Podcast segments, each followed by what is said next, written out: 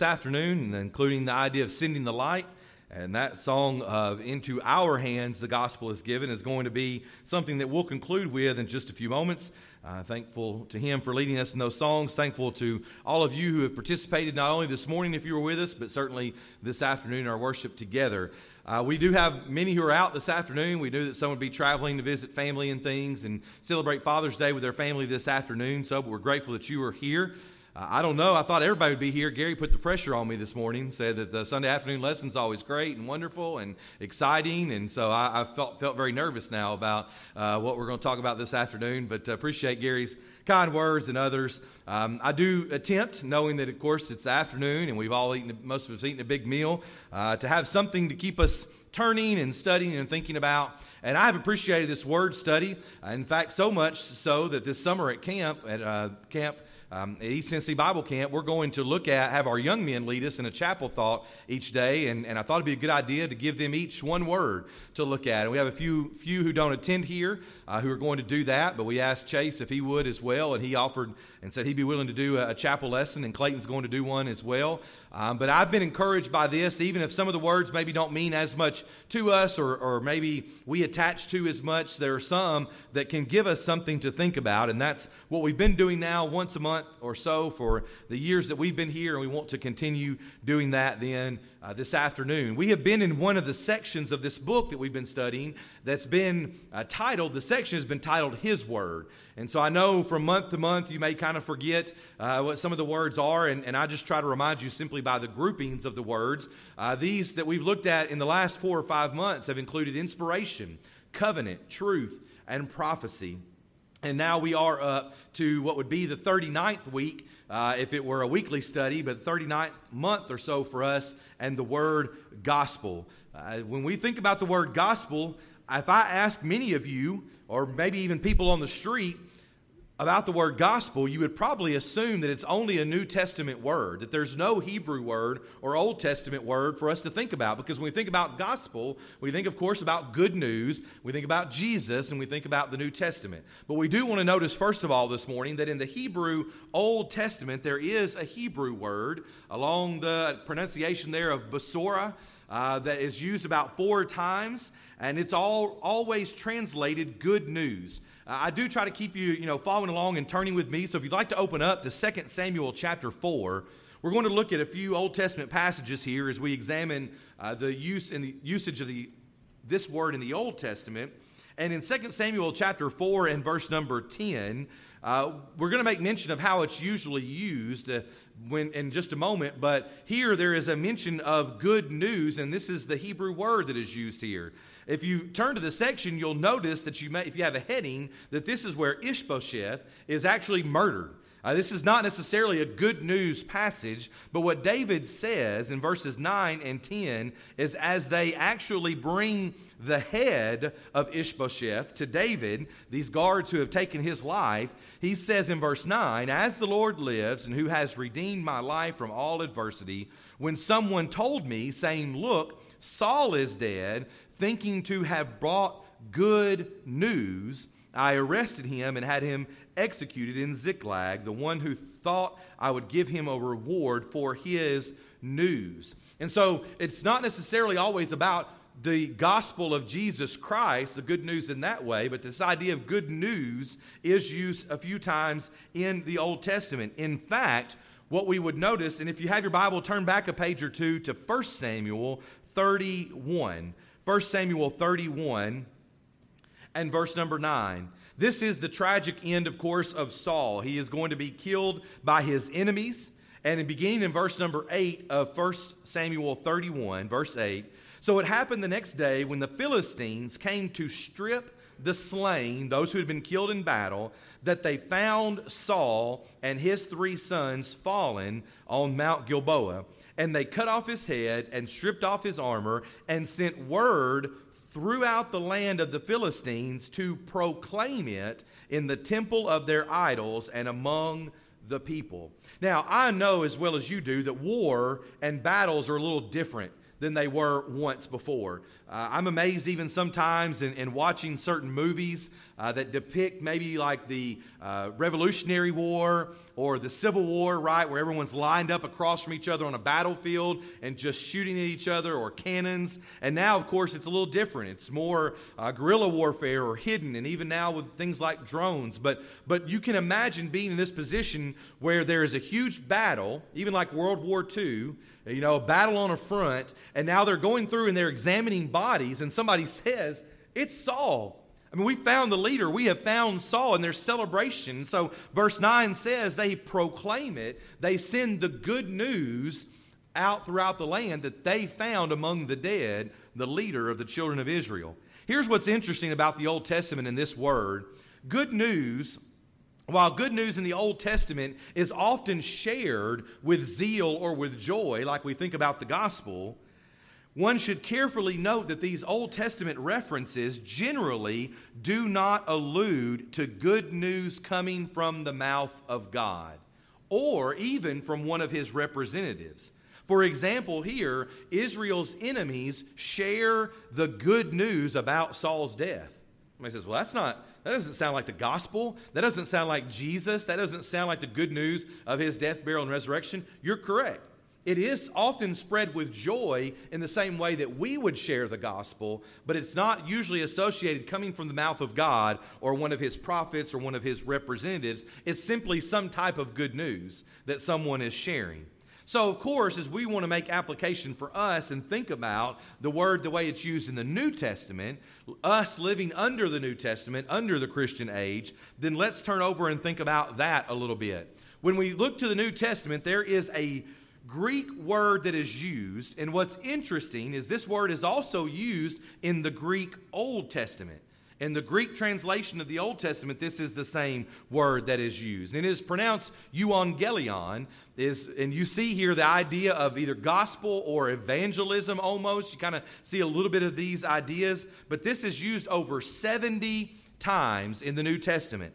70 times euangelion is used to talk about the gospel and the nature of the gospel, to describe the gospel. And we've talked about the Old Testament being different in the New Testament, it has a more specialized meaning. There is no doubt about that. That is absolutely true. In fact, when we go through, and we don't have time to take a full survey, but one reason we know that is because in the New Testament, there are all kind of designations special designations. Let me just toss a few out for your thinking. Matthew refers to it as the gospel of the kingdom. The gospel of the kingdom. Paul references it as the gospel of peace, or even as the gospel of the grace of God. So you see how there's special designations that go along with it the gospel of the kingdom, the gospel of peace, or the gospel of the grace of God. And not only that, but notice in 2 Corinthians chapter 11, turning to the New Testament, 2 Corinthians chapter 11, that Paul mentions in verse number four a different gospel. So here's another designation, not the good kind, the gospel of the kingdom, the gospel of peace, of the grace of God, but he says there is a different gospel. He says, For if he who comes preaches another Jesus whom we have not preached, or if you receive a different spirit which you have not received, or a different gospel which you have not accepted, you may well put up with it. And there's more there in context that we won't look at, but he's warning them about a different gospel. That someone may come along as a false teacher sharing something different. And so they need to be on guard about that. Now, again, we don't have time to go through each usage of, of 70 times that this word is used, but you see that it's used more than just saying the gospel of Jesus Christ or the gospel. It also carries with it some special designations.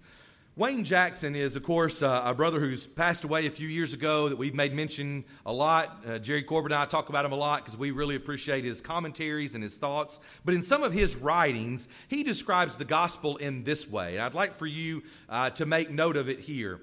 Four parts, if I'm not mistaken, four parts of the gospel. Number one, that the gospel reflects God's gracious, eternal plan.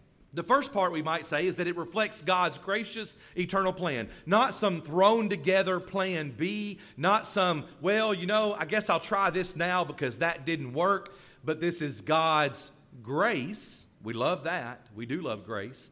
God's gracious eternal plan. Paul would write about that, of course, the idea of the eternal nature in Ephesians, in Ephesians chapter 3, uh, but in the encouragement that we think about that God has had this in his mind, that the, the plan for the church, the gospel reflects God's gracious eternal plan, number one. Number two, it focuses on Christ's mission. Focuses on Christ's mission. Now, I, I tried, tried not to throw Faith under the bus this morning. I won't throw Travis under the bus this afternoon. But if I get Travis my slides early enough, he usually checks them and makes sure they're not running uh, off the bottom. So this is not Travis's fault. This is mine. But it says mainly his death. Mainly his death. So the gospel reflects God's plan it also focuses on Christ's mission, particularly his death on the cross. That's what it's really focused on. That's usually what we would think of. If I went around the room one at a time and said, Tell me what the gospel is, you would talk about Christ's mission in his death. That's true. There's nothing wrong with that, but we also think about the first part. Number three, it requires that man obey the commands contained therein. So let's narrow it down a little more, right? It does deal with the death of Jesus, but it also comes from God's plan. And it's not just that God had this plan and then Jesus gave his life on the cross, but that the gospel also requires that we obey those commands. Some people, I've mentioned this before, but if you go around the country to other congregations, maybe even in this own city, you'll find some places that have said, we're not going to extend the invitation anymore. We're not going to talk about it in the same way. And they may have their reasons and that kind of thing at the end of the lesson. But I would encourage you that one reason why we continue to do so here is because of this idea. You see, we can preach the good news that, that God had this plan. We can preach the good news that Jesus died on the cross. But lots of people hear that and they leave it at that. The gospel, number three, requires that man be obedient to those commands. That's great that Jesus died, and he, he had to die. That was God's plan, but it does no good, although it does, of course, in a sense, we think about eternally, but it does no good if we're not willing to obey. And then, fourth and finally, that results, the plan and the death and the obedience results in both peace with God and the ability to enter into the kingdom of God. That's the gospel. I think that's a good way to sum it up. I know it's a little lengthy, maybe, it's not real succinct, but it also does a good job of summing up what all is involved. Because once again, when we obey, we don't simply obey and we're done. We don't just check a box and then God's good with us for the rest of our lives. We talk about, of course, how a Christian can fall from grace, that a person can be baptized for the remission of their sins, but then they turn their back on God and on Christ, and they are in a very serious state of disobedience. So, what results from the obedience that we give is that we are able to have peace with God and we can enter the kingdom of God, and we then must maintain that. That is the gospel. That is the gospel that we are trying our best to live out to the world. All of those four parts included in that. We might also say, and Wayne Jackson adds in his commentary on, on Bible words, we might, this is going to be a little more succinct. But the gospel must first of all be preached. Preached. How wonderful it is that there, are those who will carry good tidings, the good news to people. But let me caution you that what we sometimes mistake is we get caught up in the man who stands at the front of the auditorium with a tie on and says, We're thankful for him and let's let him work. The gospel must be preached, but it cannot own, it does not have to only be preached by a preacher. It doesn't have to only be preached by someone who says they're ordained or that they've earned this degree or certificate or whatever. We can preach the gospel. The gospel must be preached, and there's many ways to do it. I've had two friends over the last week that have been on, on mission trips or out of the country on trips. One was involved with building houses in Central America right? A way to reach people is by meeting their physical needs. When you meet their physical needs, you can preach about their spiritual needs. Another's been involved in another uh, Latin American country dealing with uh, dealing with missions and a little more about evangelizing and campaigning and that kind of thing. But sometimes we need to simply preach, and we can do that through meeting people's physical needs, but we can't just sit silently. We can't just sit back and wait for God to, to sort of strike people with the gospel. The gospel must be preached. Number two, it must also be believed. How many times does it fall on deaf ears? It can get frustrating in our country to think that there are preachers every first day of the week, every Lord's Day, who proclaim the gospel, and yet millions of people are not listening. It must be preached, but it must also be believed. Number three, we've already touched on it, but it must be obeyed. It requires that we become obedient.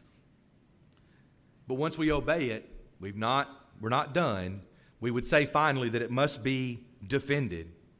Do you know what's interesting about that? Those four things there is it's almost a cycle, right? Defending the faith is not exactly the same as proclaiming the gospel, but you understand that once you obey and you become obedient and a Christian, you then need to defend. And one way you defend is by preaching and teaching about the Bible and about Christ.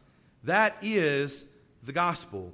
And of course, Christ carried that out in his mission. He carries it out as he is going along uh, through his life. Even though he's not shed his blood. He's not died on the cross. The gospel is not fully complete yet, maybe in one sense. He is also going about sharing the good news, the good news of God, the good news that God loves you and he wants you to love him, to be his people, and he will be your God.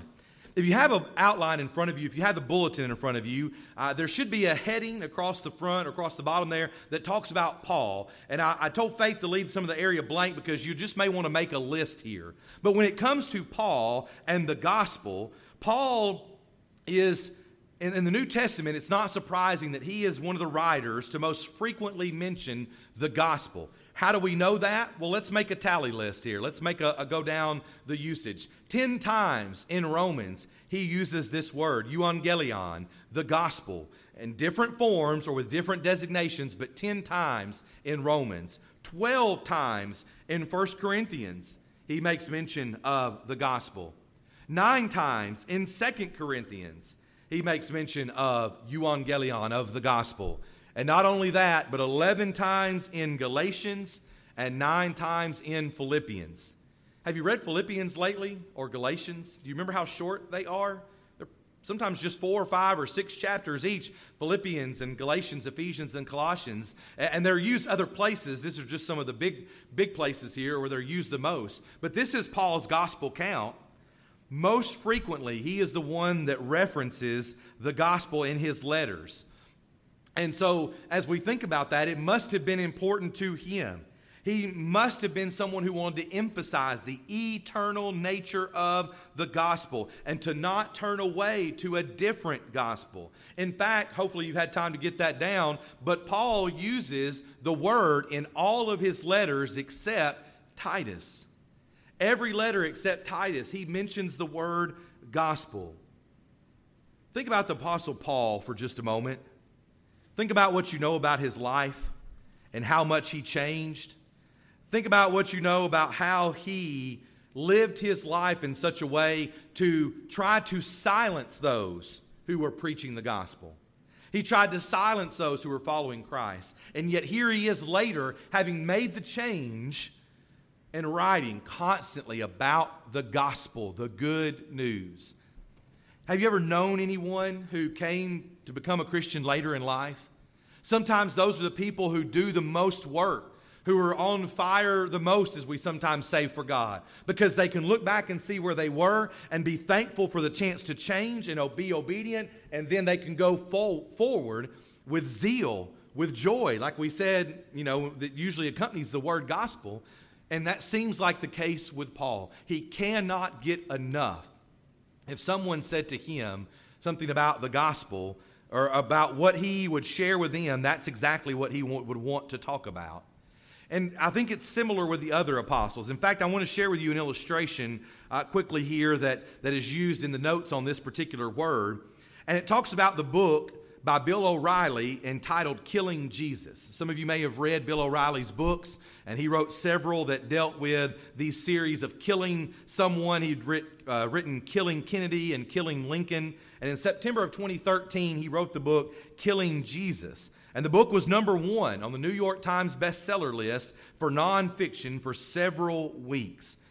The sum of the book is that O'Reilly argues that Jesus died because he inter- interfered with the Romans' ability to collect taxes and did not mesh with what many of the Jews were expecting the Messiah to be. Don't we kind of acknowledge a lot of times that those are things that are true about Jesus, that the Jews expected a knight on a white horse with a sword, and that's not what Jesus was doing? But in the wake of this book, many critics have suggested that it is impossible to write about Jesus without making him seem to be a lot like us. In other words, if we're not careful, we end up with a Savior that thinks and acts a lot like we do. So then they ask the question in, this illustration if those who knew the Lord best had the opportunity to tell his story, what do you think they would say? if we could go down the street in the first century there and take a microphone and put it in front of Peter's mouth or in front of Matthew's or someone's mouth and say, Tell us, what would you tell us about Jesus? What do you think they would say? And the point of the illustration is we don't have to wonder because what is it that Peter does say? See, we can't go up to Matthew or to some of the other apostles right this moment, but Peter after the death of Jesus, the first words that he's going to give to the crowd and to the people, we read about in Acts chapter 2. And what is his first sermon? It is the gospel. It's why I talk about what the sermons are supposed to be. When I tell you that, you know, we don't preach on specific things, maybe, or there's, I love the Mother's Day sermon, the Father's Day sermon. Many of you were complimentary. I appreciate that. Those are good things for us to consider. The Bible says, be a proper mother, be a proper father. But some people say, what is it when the preacher thinks about what to preach? What should always be at the heart of the message? And that is the gospel. That is the gospel. Peter preached the message of Jesus. You killed him, God raised him. That's the message of the gospel. And that's exactly what Peter says when he has his first opportunity. He stands up and he speaks the gospel. And while, again, I think it's fine to have some sermons on other topics or things that we deal with, May I and others, and we always, be first to the gospel. There's one other quote that's used here from Charles Spurgeon uh, that's used in this particular material for an illustration. Charles Spurgeon is quoted as saying, When we preach Christ crucified, we have no reason to stammer or stutter or hesitate or apologize. There is nothing in the gospel of which we have any cause to be ashamed. You know what's difficult? What's difficult is that we know that it's going to offend some people, as Paul says as well, right? The message that this is what one must do doesn't always jive with the world or what they've always heard, and it's offensive. Or someone says, Don't tell me to quit doing that. Don't tell me to change my life. I want to live how I want to live, and so they're not willing to hear it.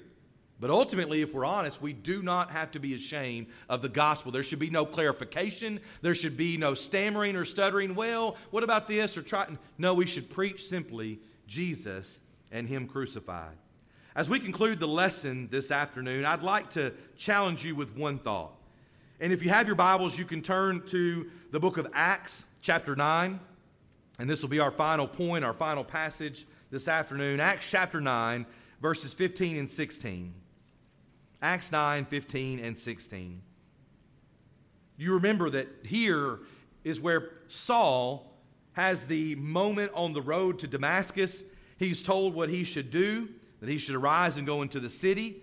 And notice in verses 15 and 16 that the Lord said to him, Go, for he is a chosen vessel of mine to bear my name before Gentiles and kings and the children of Israel. For I will show him how many things he must suffer for my name's sake. I think I was a little misleading there. I didn't mean to be, but that is the Lord's answer to Ananias. And Ananias is to go say those things to Saul, who will become Paul. So I didn't mean to misspeak there if, if I said it incorrectly. But the Lord says to Ananias, Go and tell Paul these things that Paul would take the message of Christ to the Gentiles. When we think about Paul's message of the gospel, Here's one way in which he refers to the gospel, and here's my question to you Is it my gospel? Paul, this for Paul, this was personal. Several times he indicates this by saying, my gospel or our gospel. Well, wait a minute, Paul. Were you putting yourself in the place of Jesus? Were you claiming to be the one who died on the cross? No, no, not at all. But it's personal. It is my gospel. Again, I didn't give Charles any suggestions, but I appreciate him going through and doing it. But singing that song that we sang, into our hands, the gospel is given. Can we go a little further and say, into my hands, each one of us? Into my hands, the gospel is given. Into my hands is given the opportunity. Is that the way you live? Or, as we've mentioned even on Wednesday night in our invitation, is it secondary? Or is it in the third place? Or is it in the last place? You see, I'm a husband, I'm a father, I might be a coach at one time, I might have all these other roles, but the gospel comes towards the end. I believe in the gospel, but I don't want to make it my gospel. Into our hands, the gospel is, give, is given, and may we say, as Paul does, that it is my gospel. And I'm going to live it out, and I'm going to share it with others. I'm going to defend it. Because I have believed it and I have obeyed it, I'm going to defend it and I'm going to preach it. I dare say that it probably consumed their life in many ways. We know the commitment the disciples made and others made to following Jesus, but think about others in the New Testament, specifically the book of Acts. As the church is beginning and then growing, I think they made it their mission. I think they made it their gospel. Not just a segment, not just a fraction, but it was them. It was part of their life. And may we challenge ourselves to do the same thing. We're about to sing a song of encouragement in just a moment. Maybe you've never obeyed the gospel. We obey the gospel by participating with Jesus in his death, burial, and resurrection. We rise just as he rose to walk in newness of life. We can be added to the church, and we can begin to live faithfully. Maybe your issue, if you have one this afternoon, might be that you've not lived out the gospel. That you say, well, it's not my gospel. That's okay. We've been blessed with an opportunity here. Maybe you need to make a change to, to recommit, to commit again to serving Christ with all of your being making it your life. We are thankful for this opportunity. We're thankful to encourage one another and to encourage you as we stand together and as we sing.